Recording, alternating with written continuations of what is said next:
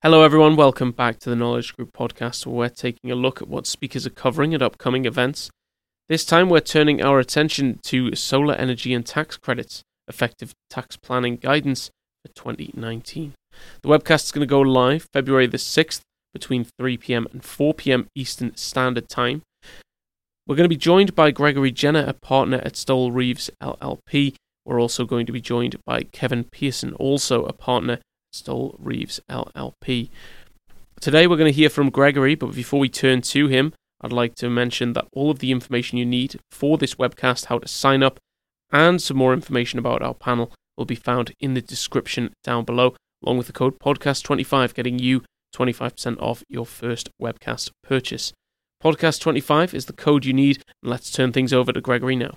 Hi, my name is Greg Jenner, uh, and I'm a tax partner at Stoel Rives. I am located in Washington, D.C., and uh, my partner, Kevin Pearson, and I will be presenting uh, a webinar on February 6th uh, dealing with um, solar tax credits and what should be uh, thought about when, uh, when confronting 2019. Kevin is also a tax partner at Stoel Rives. he is located in our Portland, Oregon office and both he and I do uh, a substantial number of renewable energy transactions every year. So what we're going to be talking about on February 6th is um, what uh, developers should be thinking about. Uh, 2019 is a very, very important year for the uh, for the investment tax credit for solar, uh, and that's because if you have not begun construction on your project uh, by the end of 2019, your investment tax credit is going to be reduced, and it, the amount of it, how much it's reduced, will depend upon the year that you begin construction.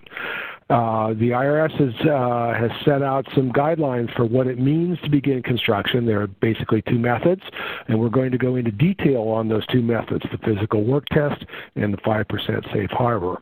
They've been around for a while, uh, but there's still a considerable amount of confusion about how uh, these tests work. Um, and so we want to uh, sort of dispel some of the mythologies and give you some of the details about how the, the tests work and what you need to do this year in order to meet them. Um, and we're also going to talk about what's called the continuity rule, and that's part of the uh, uh, the beginning construction requirement as well. The continuity rule sort of is a is a look back rule to see to make sure that once you begin construction, you've kept up continuous construction or continuous efforts.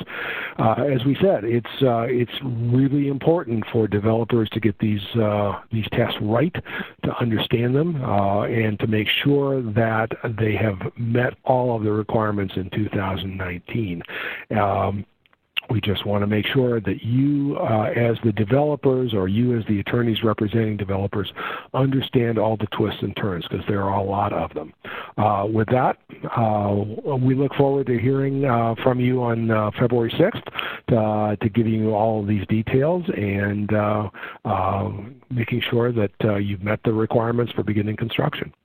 Thanks everyone for listening to this episode of the Knowledge Group podcast. Don't forget, further information about our event, how to sign up, and information about the panel will be found in the description box down below. We look forward to seeing you on February the 6th between 3 pm and 4 pm Eastern Standard. And until next time, take care everyone. Bye now.